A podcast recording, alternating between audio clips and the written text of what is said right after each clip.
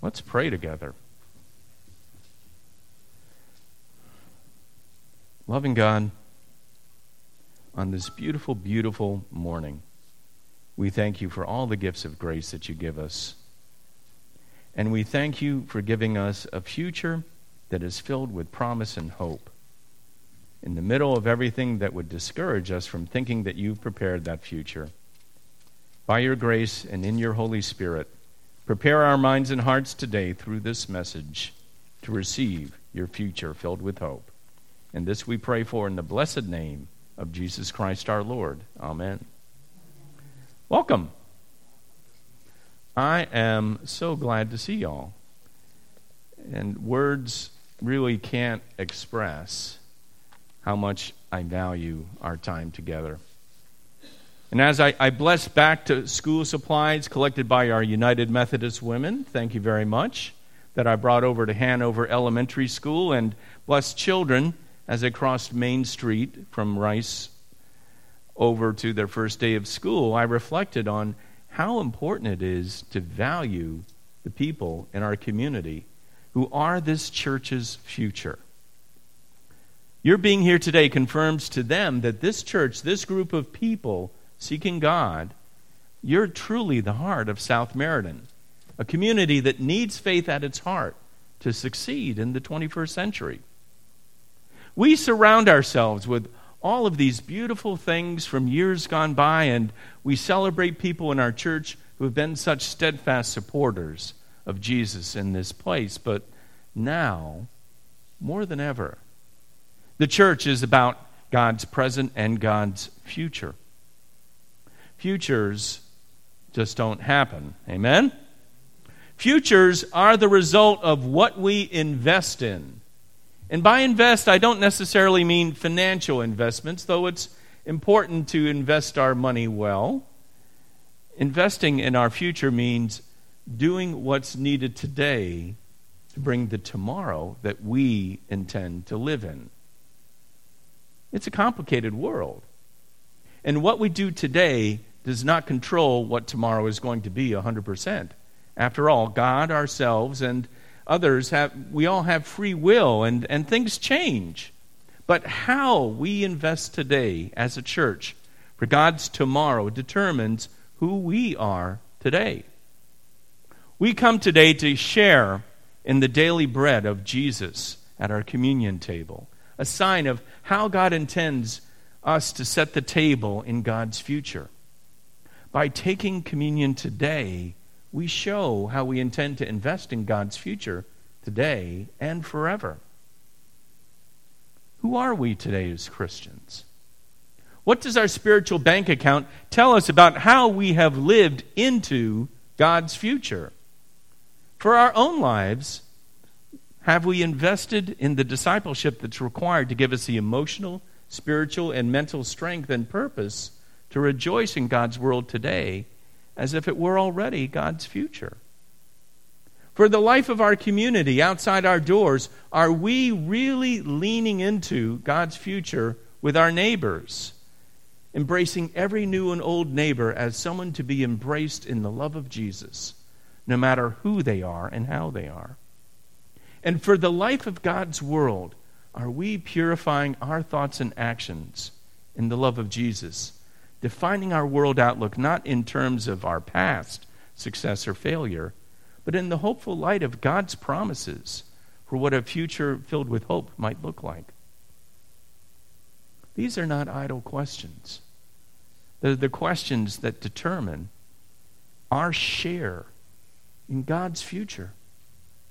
Whether we think about it or not, whether we like it or not, we are all investors in God's future. We're all shareholders in the body of Christ. Amen? And unlike the world of finance, we can't buy our way into a place at God's table. We can't succeed our way by the world's measure into a place at God's table. We can't dominate our way into a place at God's table. As Jesus reminds us in today's reading from Luke's Gospel, the people who think that they deserve the best places at God's table are likely to be the first to be reseated in God's future. No. We need to find our share in God's future a better way. The consequences of not finding a better way to invest in God's future are clear. Jeremiah, a great prophet of Israel, wept for the corruption of his people that led to the destruction of their past, their present, and their future. They lost everything. Everything. Their land, their houses of worship, their traditions, their culture. Their king was blinded by his conquerors, and he was chained and led through the streets of Babylon, a slave to their king. The fall of Jerusalem in the time of Jeremiah seemed to destroy any future that Israel had with God. Jeremiah put it this way in today's reading from his prophecy They pursued what was worthless and became worthless. We become what we pursue. We become what we pursue. And if we pursue the past or live only in the present, spending our lives in what is already spent or being spent, then we're going to have a problem.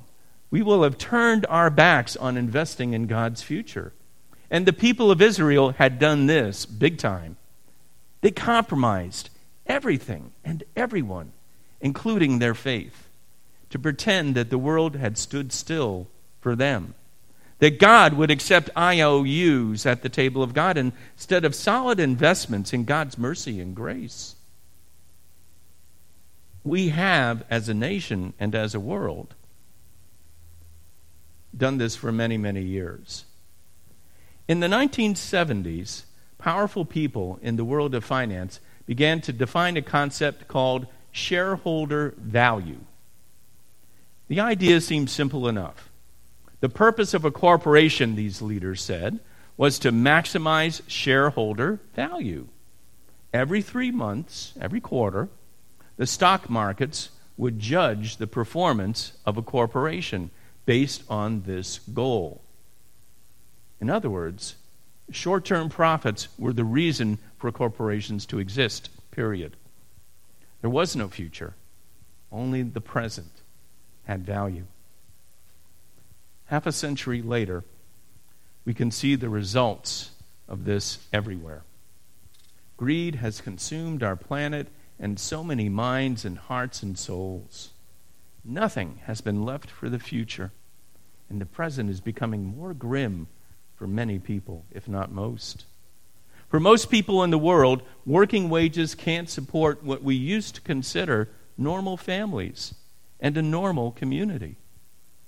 Perhaps your bank account is looking pretty good right now, and if so, then be grateful. But on a global scale, we are morally bankrupt as shareholders in God's kingdom. Well, I sound a lot like Jeremiah this morning, and yet, in the middle of this, there is hope God's hope.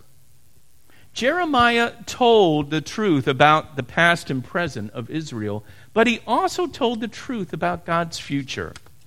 Jeremiah 29:11 says that in Jeremiah Jeremiah 29:11 he told the fallen people of Israel what God had told him to say. For surely I know the plans that I have for you, says the Lord. Plans for your future for your welfare and not for harm, to give you a future with hope. In the middle of devastation, the faith that would give Israel future was not only reborn, it was defined. The Old Testament, as we know it today, was edited and formed in the time of Jeremiah, in the time of defeat. A life giving way to experience the living God's future began to take shape. Investing in God's future takes courage. Courage that comes from God's strength, not our own. Investing in God's future takes vision, vision that comes from God, not us. Investing in God's future takes discipline, discipline defined by God's grace, what lifts us up when we fall short. Investing in God's future takes the willingness to let God's future define our present reality, not just times to come that we can't see. And we may not see the results of God's future to our liking in our own time or perhaps in even our grandchildren's time. But we can see what it can look like today with everything that we do in faith and see the hope of a future filled with God's promises taking shape today. In a field in Middletown, just a few miles up the road, God's future is taking shape. First United Methodist Church Middletown sold their old building five years ago. They couldn't afford to keep it up anymore. So they did what other churches do to build God's future. They worshiped in an Elks Club in Middletown for four years and planned for a future filled with God's promises. Four years ago, I discovered a field for sale that the church could afford to build on. Today, on that field, the first new United Methodist Church in our state for a long, long time is rising up. Amen? God is not done yet with the Methodist movement here, there, or anywhere. When we value our shares in God's future, I have no idea whether that church will succeed or not. What I do know is that churches who decide to invest in the communities who they serve are investing in God's future where it needs to take shape. This church, this people known as church, we are planted right where God needs us to build God's future. Your life, in everything that you do, and everything that you pray for, and everything that we can do today for the future of God's world is precious beyond measure in the eyes of God, who's preparing a table for us in God's future. Your faith matters. Your faith is valuable. Not because of you or me or us, but because of who we will become together at God's table. Through faith in Jesus Christ, we are the shareholders in God's future who will define its value in God's world. Together, as God's church, let's define today the present reality of God's future on earth and hold one another accountable for our progress towards God's future.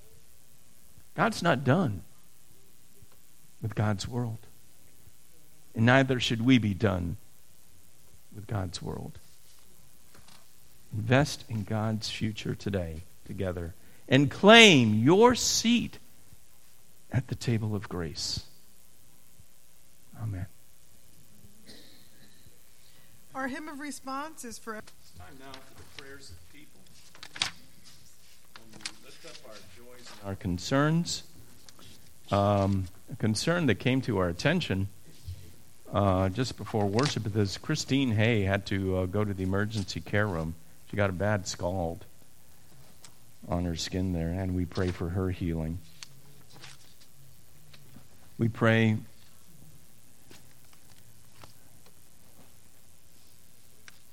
I think we did those last week, unless I'm missing my numbers. This week we are praying for Mark C., who had a heart attack. We pray that he has healing there. We pray for Wesley Holmes, who is in hospice. We pray for all of our people who are shut ins, who have a hard time making it to uh, worship. Pray especially today for Linda Peregrine, who has um, major challenges with her knees after two surgeries, and her surgery for a, a third knee operation has been delayed. So you can understand that she is in a, in a grim place in her thinking and her spirit. So I ask special prayers for Linda also. And we do pray for this world, and we pray in thanks for all the children of our community who are, who are back in school. And what a joy it is to see them going through our streets to get knowledge again. It's just a joy to see that happening right on our footstep. And I, I did have uh, the joy also of um, attending the graduation ceremony for Star Cubs. They, uh, they had the end of their semester, their, um, and the kids are going back to school after, after the summertime, so they had a special ceremony in their, in their facility, and that was a joy to see all the kids celebrating their advancement. We also pray for our community. We never know what we get. It's like a box of chocolates. I pray to get a hot dog from the hot dog stand.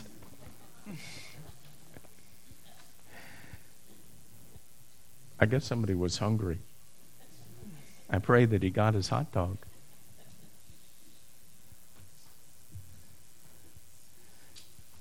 Let's pray together.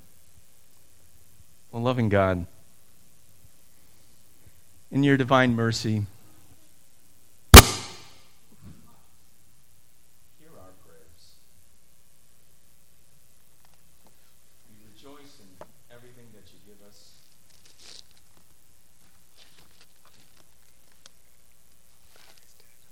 We rejoice in everything that you give us, and yet, dear Lord, we know how often we fall short of your expectations. We trust in you, dear Lord, that everything that challenges us, be it physically, emotionally, spiritually, your future is calling us into a place of promise, a place of hope. And we know, dear Lord, that even for those who are suffering right now in our midst, that you have prepared good things for them here and in your world to come. We have nothing to fear in you, dear Lord. You bring us nothing but good, nothing but joy. And so we pray that you will watch over us, your people, heal everybody who can be healed, lift up everybody who can be lifted up, and empower us as your servants in Christ